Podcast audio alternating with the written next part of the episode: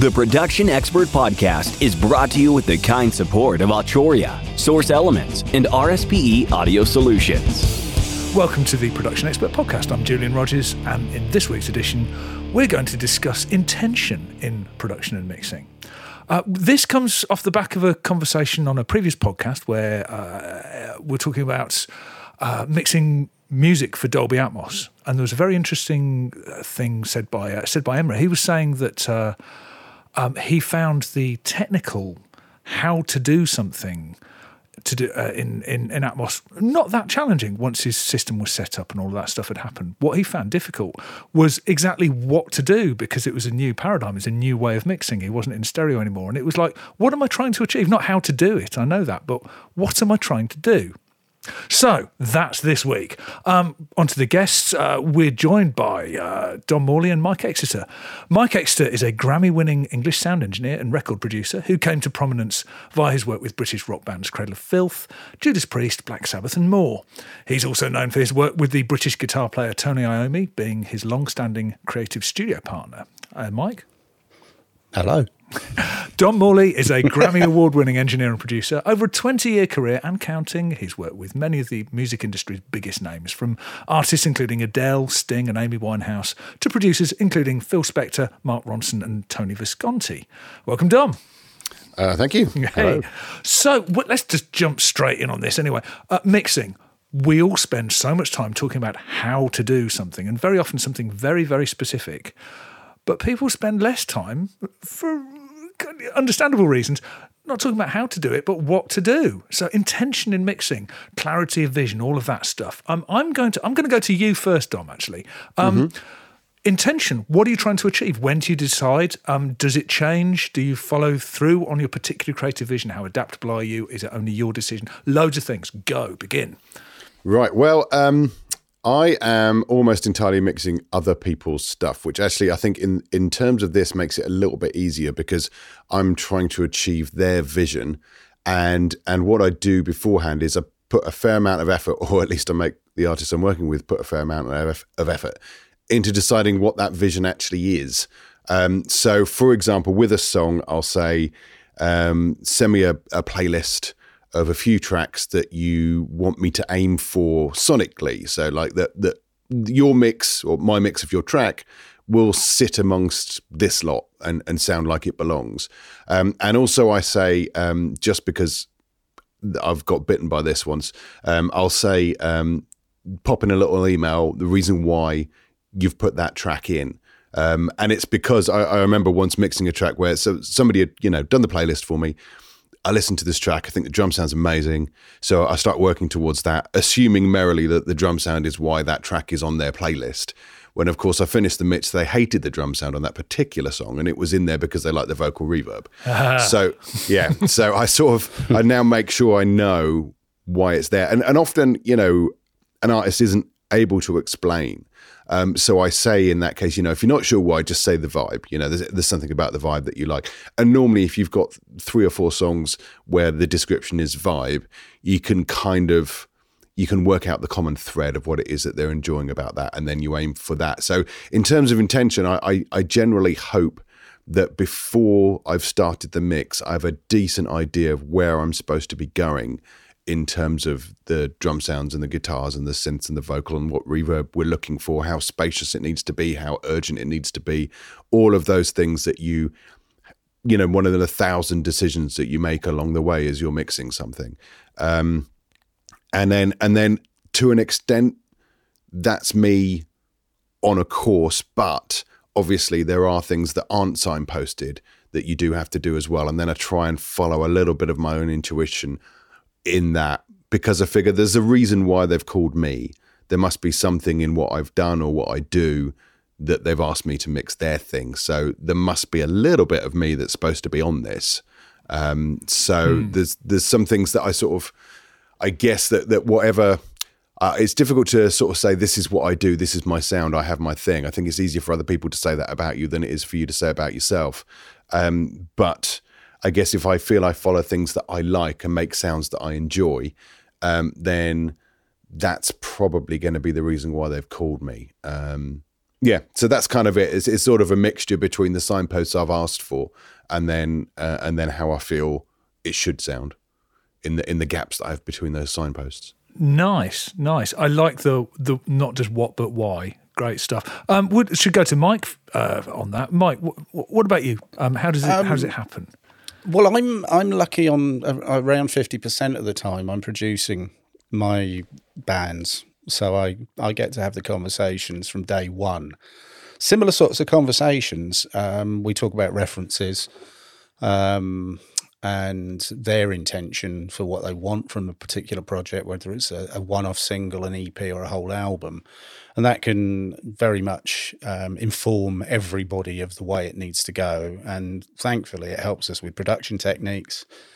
Um, and um, and it should get the mix pretty ready to go, so that we're in an ideal world, just enhancing, pushing faders around and making it all sound like a lovely project. It doesn't always work like that because we find out um, things along the way.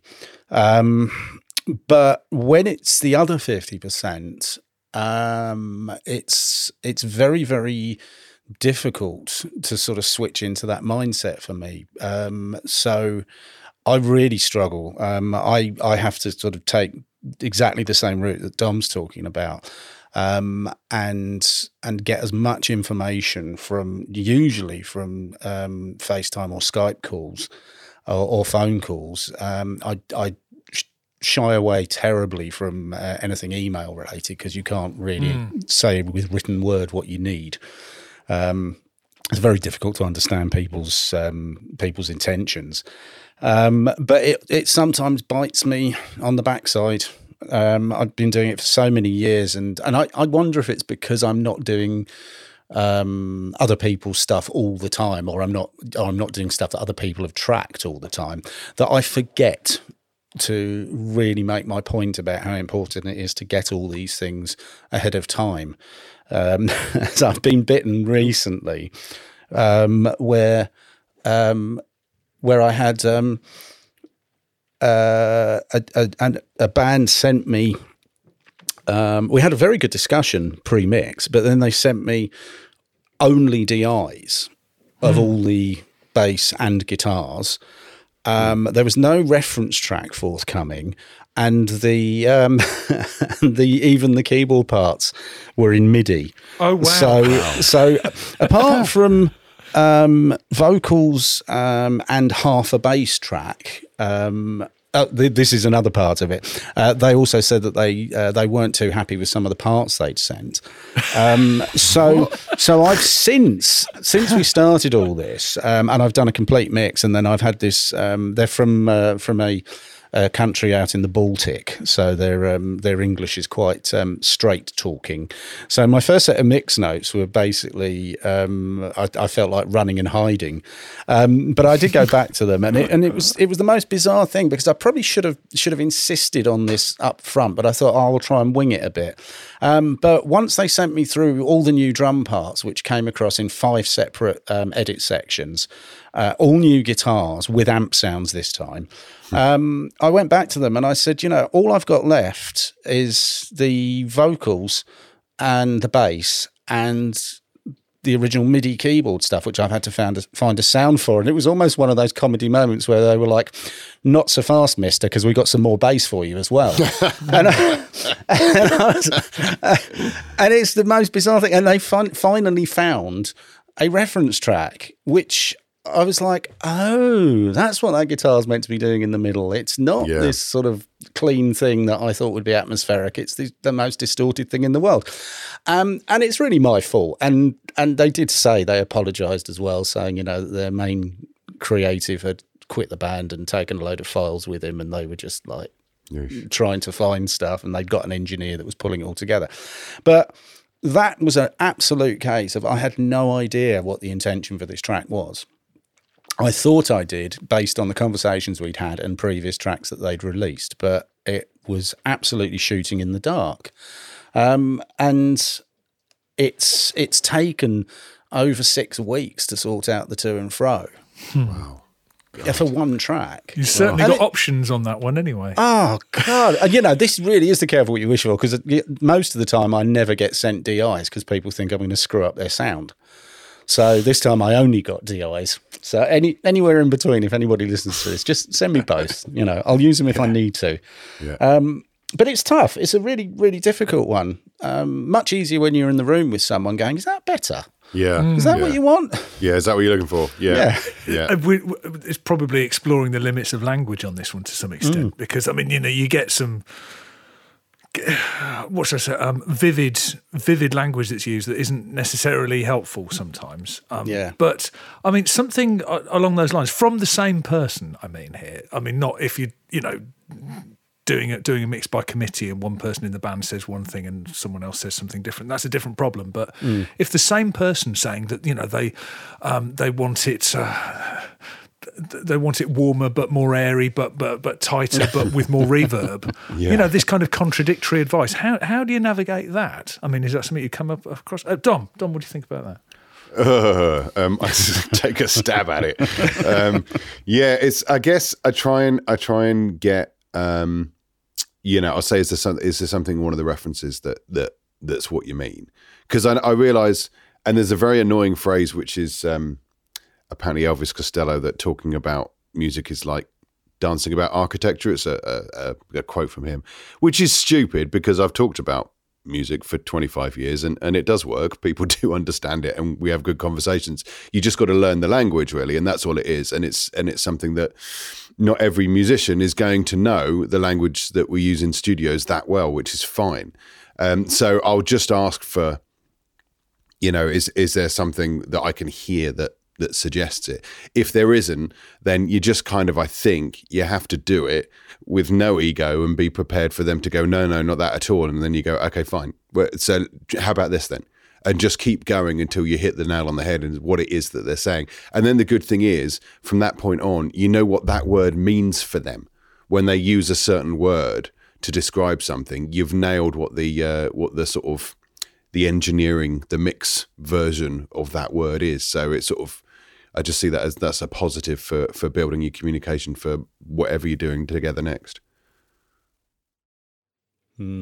Yeah, I agree. Um, I mean, it's actually quite funny. I quote you quite a lot, Dom, about the uh, one of, one of your comments about learn as many adjectives as you can, Yeah, because that's something in in producing that is immensely important. Um, finding different ways of telling that person without him thinking or her thinking that they've you know they've upset you. You're literally trying to find a way of describing the thing that they're not doing yet. yeah, exactly. And you know, like what you might call um, unsure or or frightened, they might use reticent, or there might be some other way that they describe the exact thing that you're trying Yeah. to hear. And in fact, funnily enough, um, so I have. Um, Here's a shameless plug. I have a vo- I'm, I've always got one ready. Um, I have a, a vocal recording course as part of my uh, my company, the Mix Consultancy, and and there's a few things you can download that kind of help you. There's one that's like a cheat sheet for before you set up, before the singer turns up, and things. But one of them is just a list of adjectives. Yeah. it's a great big list of adjectives that's useful to have on hand for when you're working with a singer, and they're not quite getting the performance that you know you need to hear. And then you can find the right word that works for them. But yeah, I guess the same applies in brilliant. mixing. Yeah, same applies in mixing. You're just trying to find the right adject- adjectives that mean the same to each other. That was an Yeah. absolutely shameless plug, but but nice one because I like the idea of the chart. Um, it Yeah. does remind me of uh, another shameless plug actually for um, Sonnox Claro, which um, I was just going to say, I'm not trying to find a picture of it right yeah, now. yeah, yeah. Right. Just because At the top and the bottom. what I really liked about it is is the fact that they've got positive association words Yes. above the boosts, and Yep. underneath where you'd cut, you've got negatives. Because I've seen these things before, and when you've just got one set of words, there are regions of the spectrum where. If you didn't know better, you'd think there was nothing good there. yeah. You just see 250 hertz and you see the words that get used for that, and you think, oh, you don't want any of that in your track. Well, of course you Yeah, do. Yeah, sure. Of Sometimes course you do. Yeah. but, but it is a common it is a, a common cut area, so I can understand why it ends up that way. Yeah, Yeah. Claro, absolutely. They they Yeah. they thought that one through. They did. Nice. I mean, I, I don't think it was last year I did that, or was it this year? I did um did the two mixes um, for Production Expert with um, stock plugins and um, premium plugins, And what I said at the time was what was brilliant about um, the feedback we were getting or the comments was everybody was using positive expressions to talk about either of the mixes. That, you know, they were saying it's um, it's clear, it's um, it's bright. So that that could have easily been it's it's harsh and it's spiky. Um, Yeah. And I th- I thought that was a quite a nice example of when people were actually enjoying both mixes. They were using positive ways of describing them rather than you know the same different adjectives could have made me go well you know that's that's not very nice Yeah. so Yeah. i think i think language is all important obviously it is it's, it's massively important throughout everything we do but it does feed into the uh, Hmm. into trying to to divine what the intention is. Yeah. Is, is language is is part of the I guess the bridge you have to cross with Yes. with the artist that you're working with. Which if you work with someone for years, I guess like you with Tony uh, Iommi, yeah, I mean you've been working together for what 25 years now or something. yeah So- i finally learnt Brummie I mean, there must be you know very few language barriers that come up Yeah. between you and Tony because absolutely yeah, you know Um, what it means when he says something. this is it. I mean, what, what's what's quite funny? I was I was um, trying to find it. and I've just found the email from another another uh, person that I worked with um, uh, uh, really earlier this year. And what's quite funny about this is the the positive that comes from it. But initially, if I said to you his um, his mix references were Kraftwerk, France Gall, France Gall, Gall, um, the Eurythmics, Bring Me the Horizon, and Black Sabbath Wow. with New Order thrown in, you'd be Okay. like, uh, he doesn't know what he wants. But Yeah. next to each one, he'd put Bring Me the Horizon, I love the synth sound and the drums. Eurythmics, Right. I love the synth. France Gall, this particular track, I love the bass sound. Kraftwerk, the synth. And so suddenly he had he had done his research and had he made the mix so easy. I think I did one recall on it, which was to Sure. take something out that he didn't Yeah. like that he'd put in. And that was that was a perfect example of a remote mix that was done by someone who'd obviously worked with people before and had come across this. And he'd learned how best to put his ideas across to make Yeah, my to job get what he easier. wanted. Yeah. Yeah, and it was by use of exemplars. It wasn't by use of ex- adjectives. It was like, Yeah. I don't want Yeah. it to sound like this. I want it to sound like, listen to that. That- Yeah, that- it's, it's the case of don't tell me, show me, Yes. which which is always better. Arturia has a wide selection of software effects, including three compressors, three filters, three preamps, and three delays you'll actually use. The latest release, Three Delays You'll Actually Use, includes Delay Tape 201, Delay Memory Brigade, and the unique and experimental Delay Eternity. A bundle of selected effects called the AudioFuse Creative Suite is included with all AudioFuse audio interfaces. Visit Arturia.com to find out more on the effects you'll actually use. It's okay. So um, here's here's the thing that I I learned very early in my uh, um, uh, in in my career, which is that um, I'm someone who loves the sound of their own voice, and I love explaining stuff to people. And certainly, something I learned quite early on is I used to over consult. I used to present people with too many choices, and I say, "Hey, we can do it like this. We can do it like that." Did you know that if you do this, you can that? They don't care. There's a lot of this stuff they don't care what. The, so you need to differentiate between things on which you need to consult and decisions that you should just make, and see whether they're good with them. And it takes experience to know which are which. But certainly don't think that all of them are one or the other because they're definitely not. Um, what do we think about that? Um, I, mean, I don't know, Mike. Do you you got Yeah, I, there's a funny one there. It's almost like because we've got kids. Um, it's when they ask you for something, um, uh, and mine still do it. They're at like 18 and 22, but they'll ask you for something, and you'll go, "Yeah, okay," and then they over-explain the reasons why, and in the end, they they end up confusing the matter because it's like um, we we we just we we decided to go down this course. I'm okay with it. Let's just see where it takes us. And you definitely don't want to give people too many options, and you don't want to give them an excuse to um, to backtrack. I'm I'm easily um, not confused, but I'm easily distracted. Um, if my head's in the zone, I'm trying to get something done. I find it very, very hard when someone just breaks in with something banal. Um, or if we decide, for example, in the midst of a vocal take, um, someone else in the room may say, oh, I'm not sure about that one. And I'll go, okay, let's just do it again. Now, if they start to over explain that or offer too many alternatives, then it breaks my concentration. It also breaks the flow of conversation with myself and the performer. And instantly things start to go downhill because you what we really just needed to do was let the artist have another go and um, I mean, I know this is sort of slightly veering off that that idea, but that for me is very, very important. It's like there needs to be this um, this very, very much simplified. Let's give it a go. Let's try two or three versions. With a living, breathing person, they're not going to do the same thing every time. So, mm-hmm. what may not have grasped the attention of the person in the first place or the listener, we might get on the second or third go. That's the whole point of doing this. Um, mm-hmm. So yeah, in, in that sense, I think mm. it's really important so, uh, you're, you're to, drawing not a give too many options. You're drawing a distinction between um, between doing something and uh, uh, and talking about doing something. Yeah, yeah. Because anytime you go, oh no, I didn't like that, and the reason I didn't like it was, it's like, and just you, That's you unnecessary. Yeah, yeah, yeah, Let's not let's not confuse the the situation. Maybe I do get confused. I don't know. so, actually, uh, but then again, what you're referring to there is intention, but it's the uh, wrong yes. person offering offering intention, and it's uh, yeah, cooks and broth and all all of those kind of things. Okay, Dom. Well, yeah, I think the the sort of the interesting angle I think on that is is if you've hired somebody to do something for you, such as you know mixing for you. Um, or, or, or producing your track for you or, or any of those things it's not it's you're not hiring that person because you want them to give you every option under the sun. You're hiring because they want you want to be presented with what this expert in using that in inverted commas because I'm sort of referring to myself um, um, what what that person considers to be the best options. So instead of here's 15 ways we could do this it's here's three that I think are the best way. What do you like?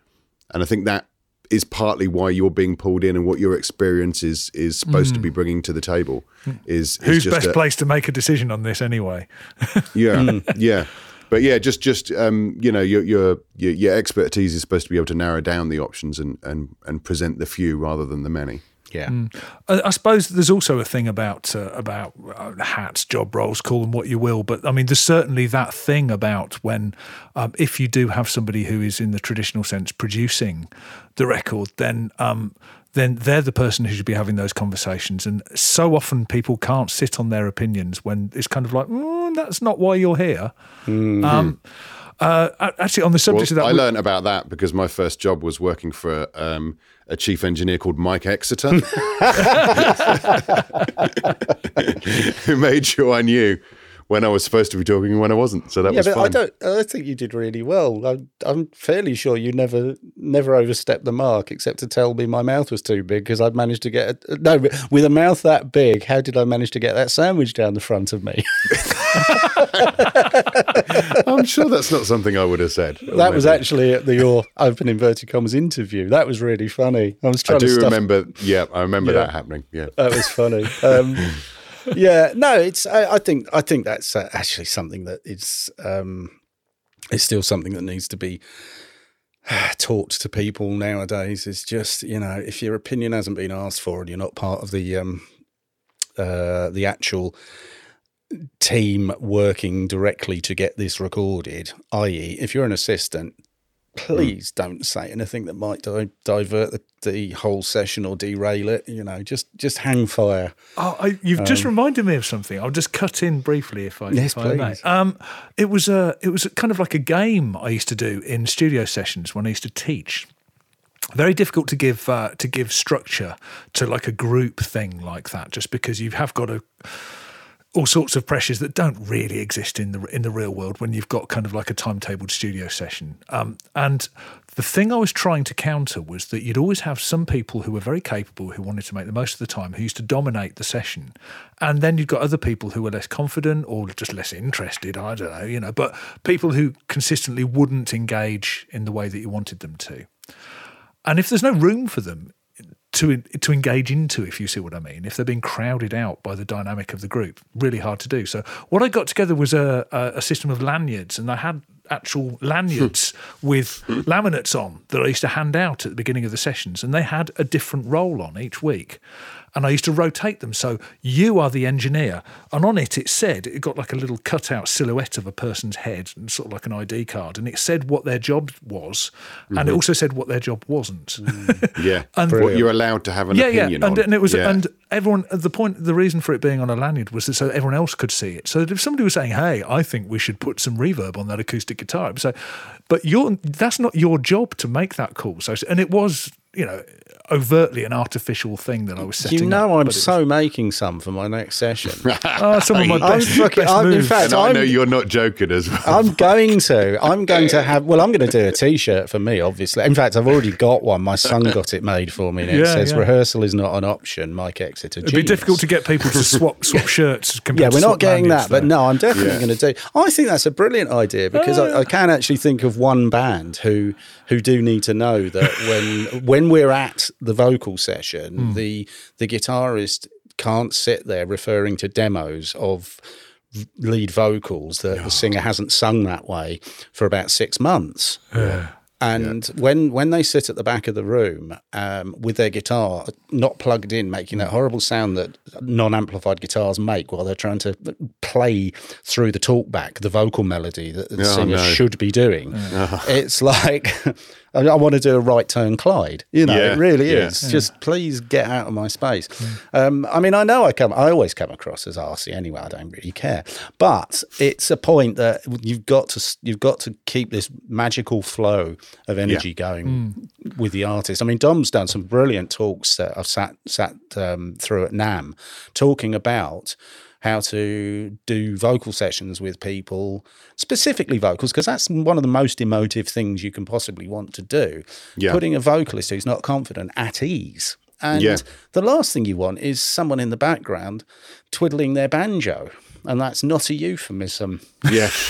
yeah, I mean, yeah, anything like that is, you know, someone is demonstrably not engaged with what is Yeah. being performed, and therefore that can hurt the confidence of the person who's performing. So, um, and it's just like if they, you know, if you in a situation of control room, live room, and they look in the, they've done a, the performance of their life as far as they think. They look into the control room, and there's six people looking at their phones. Yeah. Or It's like, worse, laughing about something. or laughing Yeah. about something entirely, obviously entirely yeah. irrelevant, but Yeah. you know, you know that they were talking about, yeah, and that that's hugely destructive to um, to the vibe of the session. Um, yeah, which is something that we all, you know, we learn over time, or somebody tells you, or, or, or but yeah, it's an, an important point. Yes, very much so. Definitely. Um, I mean, uh, we just in terms of uh, um, in, intention during a mix. I mean, it, it's as well as it being a process, it's also it's also an event, and it might be more often than not these days. It's an extremely solitary event. But uh, in cases where you know there are kind of people on those kind of like attended sessions that certainly used to happen all the time and still do happen sometimes, setting that up. Um, in the same way as I was saying, okay, here's your job, here's your job, here's your job. There are certain people whose jobs it just is to just not be there. Um, how do I, Nice segue, Jules. well, you know what I mean? It's like, hello, why, why are you here? I had this last night. I was at a band practice, and um, and it's Did they say it to you? No, this, it's quite a public. yeah, yeah, yeah. There's quite a public um public place where we practice. It's it's just there's just like literally one door into the rehearsal space, and it's in it's in town. It's in Falmouth, and we had this random guy knock on the door, just saying, "Hi, I'm just listening to the band outside. Uh, it's really good. Can I come in and listen?" And I was thinking, yeah, get lost. And and and the singer said, yeah, sure, come in. I thought, oh my god. Typical singer. Oh dear. And um, and yeah, this this person who was clearly the worst aware for drink and, and spoke at a million miles an hour for some reason. I'll take guesses at why. He sort of stuck around for about twenty five minutes, telling us all sorts of stuff. And it's like, how did this happen? Now, luckily, that Oh, wasn't. oh, I've got an even right. Okay, this is this is the cringe making one based on that. So I did a did a thing recently with a band who'd come from um, Croatia, and two weeks we'd we'd done this fantastic recording, and they'd got a local taxi driver to take them to and from their accommodation, and he's in a band. Um, and he came in and he was he was good as gold for the entire two weeks. He'd, he'd, he'd sit there, you know, young youngish guy. He'd sit there saying how wonderful they were, love this, love that. Got to the final night, and the guitarist um, wasn't a solo player at all, but he's a very, very good rhythmic player. He's a great lyricist and and and deliverer of vocals, and um, he uh, he'd done this this solo which he'd he'd kind of worked on for a, a, couple of days with me. He, he'd had a couple of stabs at it. The band were being a bit sniggery about it and all this. And it was just, you know, it was uncomfortable. But anyway, he got through it and he did what was great for him. It was perfect for him because they're a three piece. They don't need any other players. We get to the final playback. We're listening through the entire album to check we haven't forgot anything. And it all finishes, and everybody's like, brilliant. This has been a hard two weeks. It's been really good fun. Taxi driver pipes up. Hmm. I got to say, I've been blowing smoke for the last two weeks. I think you're absolutely brilliant, but you need a, a lead guitarist because when it got to that solo, you just it was so disappointing, and I just went. I look around and the collective atmosphere, everybody in the room deflated. Yeah. I had two people, I had an assistant and the studio owner there at the time, and they both looked at me waiting for me to pounce because they know me. And I just sat there and I just, I I couldn't do anything. I was like, oh, he's literally just taken victory from the jaws of defeat. Mm. it was mm. unbelievable, and it was so inappropriate. And it was like, what, what possessed him to be there at that point? Yeah. Let alone coming out with something as destructive and soul destroying as that for a for a musical artist. Yeah, you know, and I imagine terrible. he had a reasonably good idea of of a guitarist that they could possibly use in their band. Do you know what? It was amazing. He he called up Dimebag Darrell. I said that's even better. I said you've quoted a guy that got shot on stage. Oh, um, oh you know, so you're you're quoting that a dead guitarist is probably better suited. Right, thanks. Useful. Thanks. Yeah, I mean, it was like anything else. I've got a big shovel out there if you'd like to dig a deeper hole.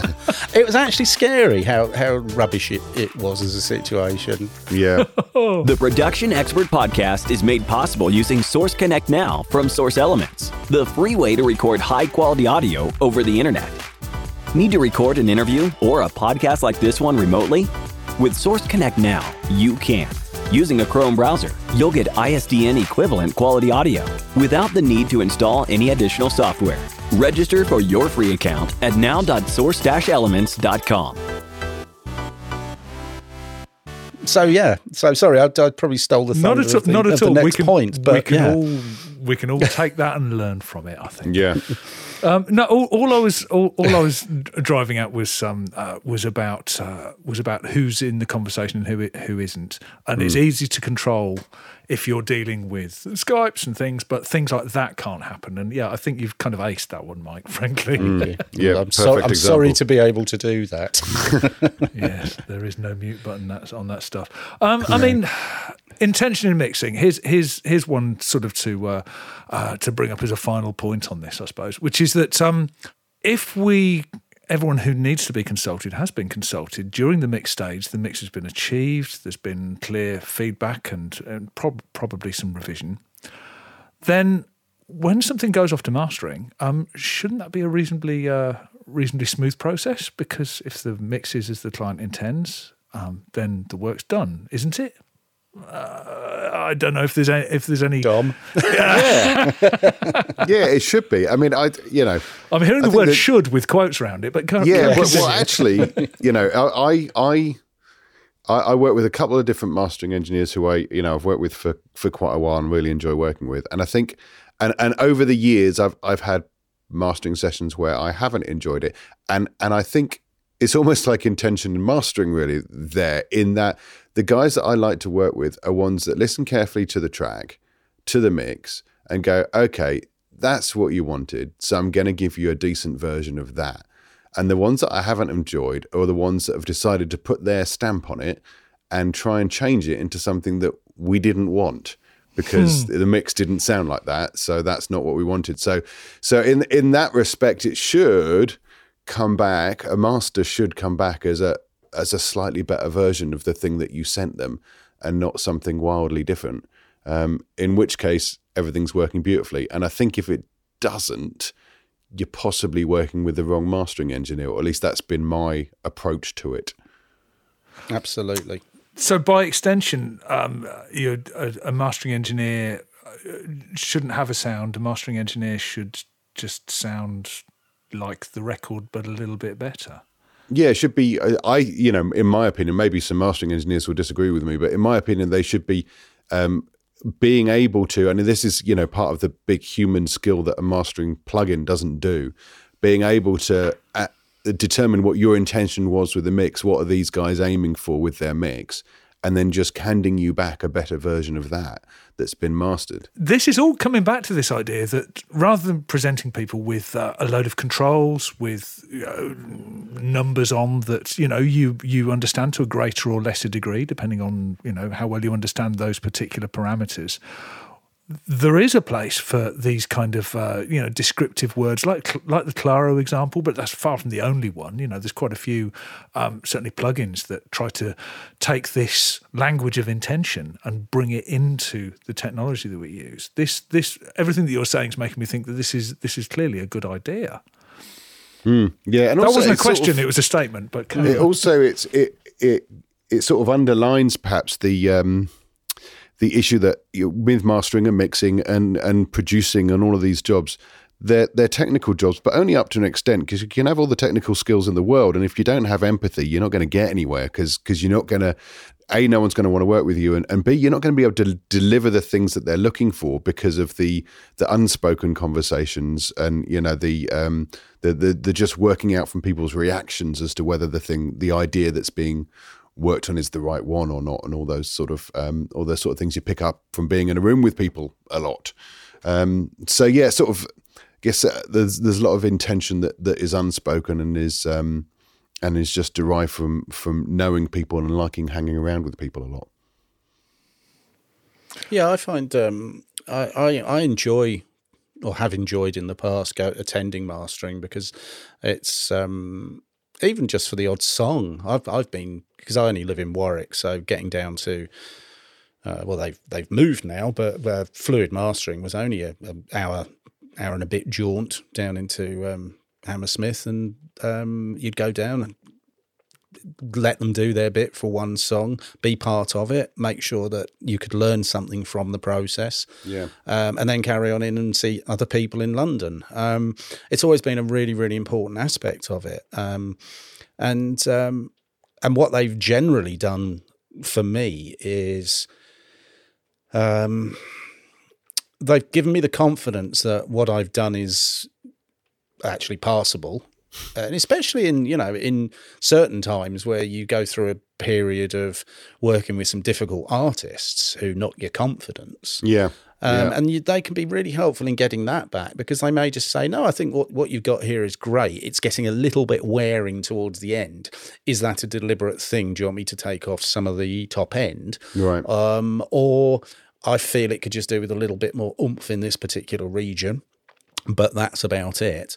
Um, it should be um, minor tweaks that that absolutely enhance it. I like to think that when you um, when you get something back and you do the um, RMS loudness matching thing just to hear them. And you know, if you if you've given them a, a, a lower RMS mass um, mix to work with, and they brought the levels up to what's been decided for the project, mm-hmm. I'd like to think that when you get it back, you're not going to hear a massive difference. It may sound a little bit wider, or maybe they brought out some of the depth in the reverbs. Um, maybe they put it through some nice analog stuff that I haven't got, which just mm-hmm. gives it that sort of slight harmonic um, non-linearity that's quite nice. But I don't want to hear massive differences. Mm. Um, what I like from a uh, from a mastering engineer on on a longer project is the way that they they seem to because it's what they do. They seem to know where to pit the the songs from a, a, level point of view, running one to another. They'll listen through the entire album and um, they won't just go by eyes. They'll they'll sort yeah. of go, well, actually, this next song feels like it wants to pull back the energy slightly. Yeah. So maybe yeah. let's let's dip that a bit from the zero VU that you've got, mm-hmm. you know, or they'll even put in. They'll, they'll maybe take away dynamics by actually boosting an intro, not with compression. They'll just turn up an intro a little bit and say that's a bit too much of a drop at this point in the album. Yeah. They can make creative decisions, but I, I like it when they do it as part of a conversation. This is a great time to plug one of our one of our previous podcasts, which is the the one about loudness and streaming that Mike did with um uh, with a. Uh, uh, a couple of esteemed colleagues, and yeah, um, Bob, it Bob was Katz, wasn't it? it was, yeah, yeah. They were brilliant. They, yeah. they were great, and something that I thought was uh, was was great in that was that uh, as Bob explaining that moving changing the level of, of, of, of relative levels of tracks across an album is compression and it's like yeah Yes. Yeah, yes true. it is Yeah. it is absolutely Yeah. and the way Yeah. that stuff works with the uh, um, you know, downwards downwards uh, only normalization for albums and metadata so that songs sit together it's the stuff that's really really hard to measure and to uh, and to use meters and your eyes Yeah. for just because and this nice sort of circular kind of uh, nature to this uh, is is that it's, it's about intention. Yeah. It's like it's not about You're how good, loud is aren't you? this. It's about how So loud was this It is. supposed to be. At that point, I'm going to wrap things up, and we're going to move to find of the week. RSPE Audio Solutions design, sell, and install professional audio and video equipment. Their team are available by phone, live chat, or email to receive and process orders. They have everything you need to build or upgrade your home studio to ensure you can continue to work from home. If there is anything they can do to help, reach out or shop online at rspeaudio.com. Okay, so find of the week. Dom, what's your find of the week? Well, my find of the week is a plugin. It's actually um, it's a new one from PSP, and um, I've used a lot of their stuff because PSP stuff just it sounds good. They they concentrate so hard on the audio side of it that you know it just they always sound amazing. Now, what's interesting, and the reason why this particularly interested me is it's a saturator, and I'm not interested in saturators. I've tried a lot and I've never found them particularly inspiring. And I get asked a lot when I do I do like guest lectures at universities and stuff, and people uh, I do talk about mixing, and and it doesn't come up. Um, and then I always get asked about saturation, and I go, I don't know, I don't really use it. I don't find it very interesting. But this one I do really like, and I've been using it a lot. And it's got a few that it does like tape and and tubes, and has those kind of different harmonic sort of things that it puts in. But I'm just um, I'm just enjoying the fact that everything that goes through it sounds better on the other side, and noticeably so, rather than the mm, either it's not doing anything or it's distorting, Yeah. which is what I've come across before. I haven't tried it yet. We've got some content on the site about that. Luke did something on that, which is, which is very nice. Um, I know what you mean, though, about um, something I've said before about any of those processes is the bad ones. And there are bad ones, actually. There aren't bad many things these days in, in Yeah. audio, production, but that's one thing where it's like, mm, no, you've not got it. Is where Yeah. it sounds stuck on. You've got a clean signal with a bit of Yeah. kind of like fizz on it. And it's Yes, like, Do you- exactly. Do you find because this is the thing I find with with a lot of these things is they're they're not necessarily bad ones, but they're inappropriate ones for a particular sound source. Um, how's this PSP one work across multiple things? Because I find like um, I've got the the two um, Dave Hill ones, the Crane Song ones. Ah, okay, I haven't tried And those. I I need both of them because they both do very specifically different things. Right. And they definitely don't work very well on certain things. I just wondered how the PSP P1 goes for you. I mean, I presume knowing you because you're a gentle character, you're probably using it quite gently. I am. Yeah, Yeah. yeah. I'm not. I'm not overblowing anything. It's just adding a nice bit of kind of energy Yeah. um, to to to a lot of stuff. I've tried it. I've I've liked it on drums. I've liked it on um, on bass and vocals and and I think guitars. I've tried it on as well.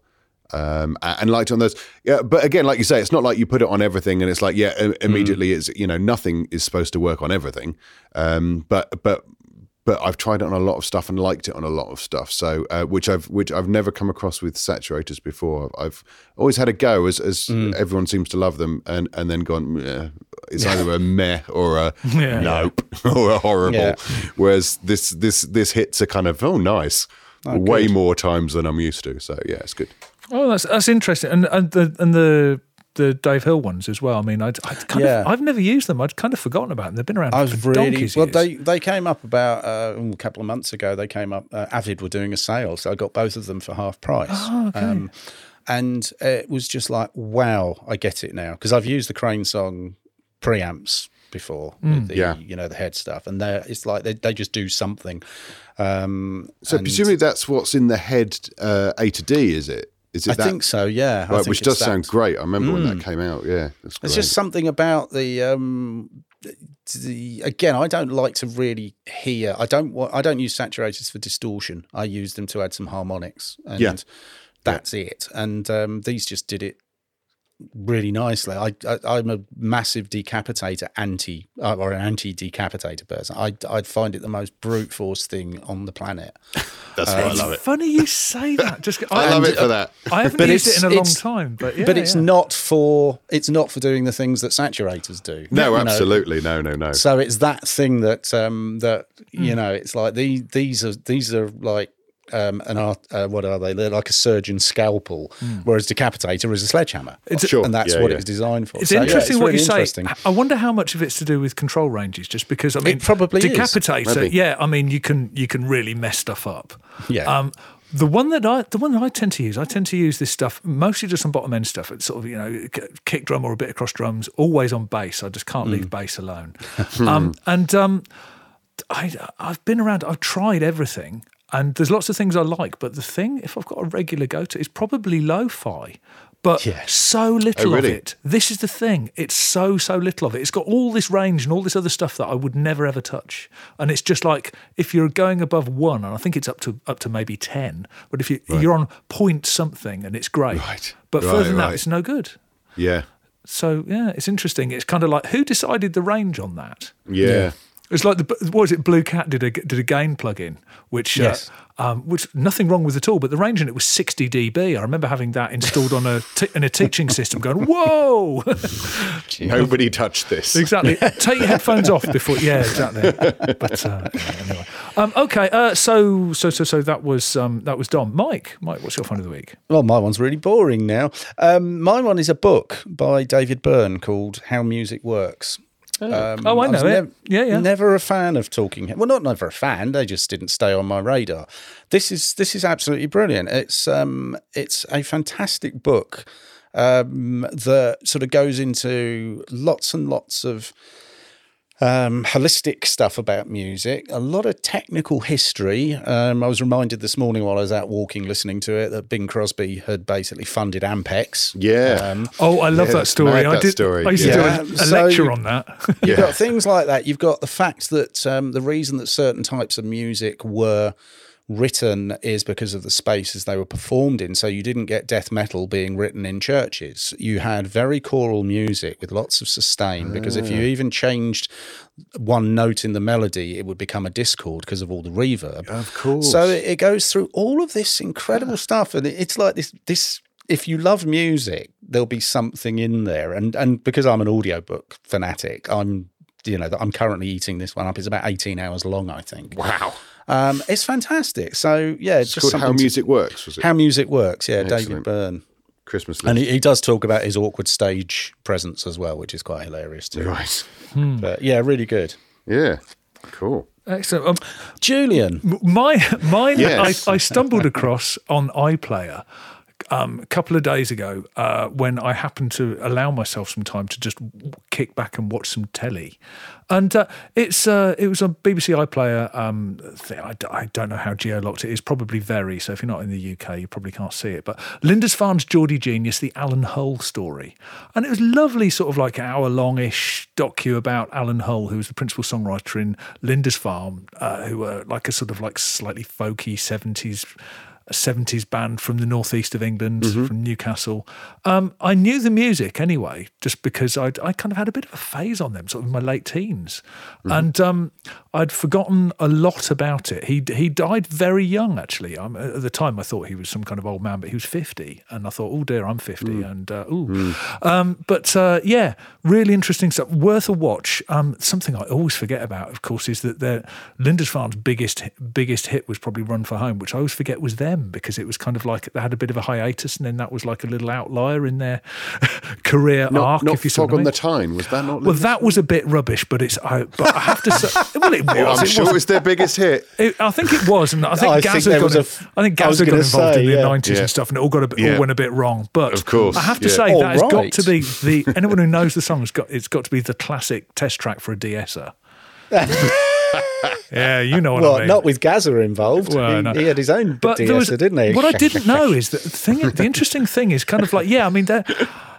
I, I can't, there are things about them I quite like, mostly about the songwriting. The presentation was I, I didn't I didn't realise until I looked at this that the first album was actually called "Nicely Out of Tune," which perfectly describes perfectly describes their, that well, perfectly describes their, their their their harmonies, which you know um, would not pass muster these days. And I think uh, I think that we should get Rick better Beato to do a thing on Lindisfarne. I, I, I don't know how he'd cope with it actually. I think he'd cope. I But think he'd be. Very, I tell you what, very is, I tell you what is, is interesting is li- just listen to the mix of uh, "Meet Me on the Corner." Listen to how loud the bass is mixed. It's unbelievable.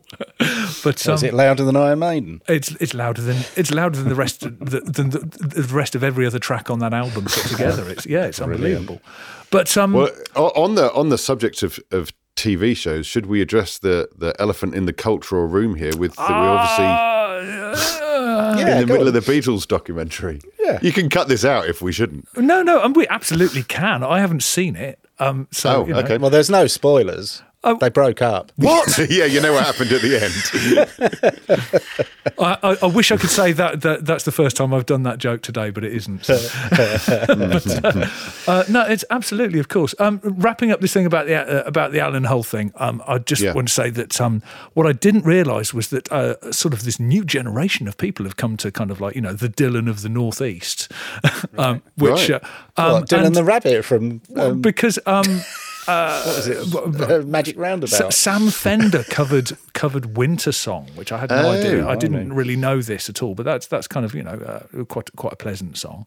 Um, Right. And a whole load of people seem to have sort of rediscovered Alan Hull, this sort of like kind of slightly scruffy curiosity from the sort of the seventies and uh, and eighties, and. Um, uh, in much the same way that probably when I was in my sort of early twenties, loads of people were sort of really, really into Nick Drake. Was kind of like sort of like a bit of a Right. you know uh, uh, undiscovered influence sort of thing, which got me very annoyed because I was already perfectly aware of Nick Drake because and I was being thoroughly snotty about it, which I was Yeah. quite good at when I was about twenty. But yeah, I mean, in the same way, there seems to be a generation of people doing that, and I'm being snotty about it at fifty, going, "Well, I knew about this guy for years." So, you know. Was into him before it was cool. Exactly. I don't think it's ever been cool. We're talking about Lindisfarne Right. here. Very loose use of the word cool. Yeah, but, absolutely. Yeah, But anyway, but it was a always really joy, nice though. program. Really nice. Yeah, that's programme. great. Oh, that that's be great. nice to watch. Yeah. Go on then, the Beatles. Well, I've I've only seen two out of three because no one else in my house wants to watch it, and each of them are three hours long. So finding Yes. those slots are tricky. Um, but I've really enjoyed it. I thought, I, Hmm. I mean, you know, I've I've done a lot of sitting around watching bands in rooms play. Hmm. Um, but it's lovely when you're. Uh, I, I, was thinking about this, and people, you know, people being shocked at, at get get back, sort of appearing in Paul's hands. And I think it's only shocking in retrospect because we know that song so well. Yeah. So when you hear the first suggestion of it, it's like, oh wow, that's Get Back. It's like, well, not yet actually. Yeah. It's it's it's the first riff and vocal melody, which happens quite a lot when you see somebody writing a song. They get that little bit, and then eventually it turns into, you know, the song that becomes the hit and everything. Yeah, because it just popped up in a jam, and they sort of went past it, didn't they? They missed it as uh, Yeah, yeah, Yeah, and then yeah. but then Paul keeps Paul keeps at it. He, he's obviously realised, and it's it's that difference between um, there's two creative processes, and one is where you create the thing, and the other is where you edit. Um, and he's obviously he's jamming away, and then his editing part of his brain obviously tells him a bit later that was quite good that bit that I came up that get back thing, and um, yeah, and then you see him kicking around various versions of lyrics on it and stuff like that, which is quite interesting as well. Um, but yeah, I think I you know I, I thought it was uh, it's a good a good sort of demonstration of the process when there's guys who really know what they're doing. Um, and interesting seeing the dynamic of it and the patience of Ringo. And I really enjoyed uh, Glyn Johns' coats. I I really I've only watched the first two hours. I, I had to go out um, and I haven't got back to it yet. But I I feel the same. I thought what you've you, you've hit upon the, the point is that we not only do we know the song really well, but we know them historically really well. Mm-hmm. They're they're up there as deities to a lot of people. Yeah. and so therefore to see such a simple process of people falling out, arguing, getting on together. Um, arsing around, you know, just Yeah. so much stuff going on. Where Get through just, tea and toast. yeah, and and we're just and just just seeing the whole process that we do get to see. Yeah. it's kind of comforting to know that really they weren't that brilliant at what they did. They just happened to come up with some stuff that people liked, Yeah. um, with some longevity. And Yeah. um, I'm and not they saying came they up with a load of noise and nonsense at the same time, just like everybody else does. Yeah, and um, I watched a very, very, uh, a very interesting uh, thing talking to Rick Beato, which is related to this. He's just interviewed Sting and Dominic Miller, and that's brilliant as well because from a songwriting point of view, it's an interesting conversation, and and it's it's it's really fun to watch people who are quite prolific, like the Beatles, like Sting, Mm-hmm. being uh, talking about their imposter syndrome and how they haven't, you know, don't always get it right. Of course, um, and yeah. it's the it's the public perception. We're so damning when they don't get it right, but Uh, that's Yeah. the process you have to go through. Yeah. So there was a really great moment in the Beatles, which in the Beatles one, which no one's no, I haven't seen anyone else mention, so I don't know if it's it's being less noticed. But there's one where John Lennon's wandering around and he's just sort of singing to himself, really, and he sings. I think the lyrics were, "Imagine if I loved you, it's easy if you try," and he's obviously got the the, and he does it a couple of times. There's just he's got the kernel of imagine in his Yeah. head, but he's got he's not near it yet, and there's obviously a couple of years before he gets gets it together. Um, but I think that was fascinating to just see that little bit a long time before he came out with Imagine to see that that that Yeah. idea that he batted around and then went no no no not really you know and and, Yeah. and carried on with whatever Paul was writing. Or possibly they're not having it. Or maybe. yeah, I can see this is all going south, and this is a good one. And that's a beautiful place to bring it back because I think what you're talking about there is uh, intention. Yeah, Oh, I'm sure it was at some super point. smooth. so anyway, um, we've got, we've got to wind it up. So that's all we've got time for this week. Thank Brilliant. you to my guests, Mike Exeter and Dom Morley, for sharing their thoughts on intention in mixing and loads of other stuff as well. We'll be back next week with another edition of the Production Expert Podcast.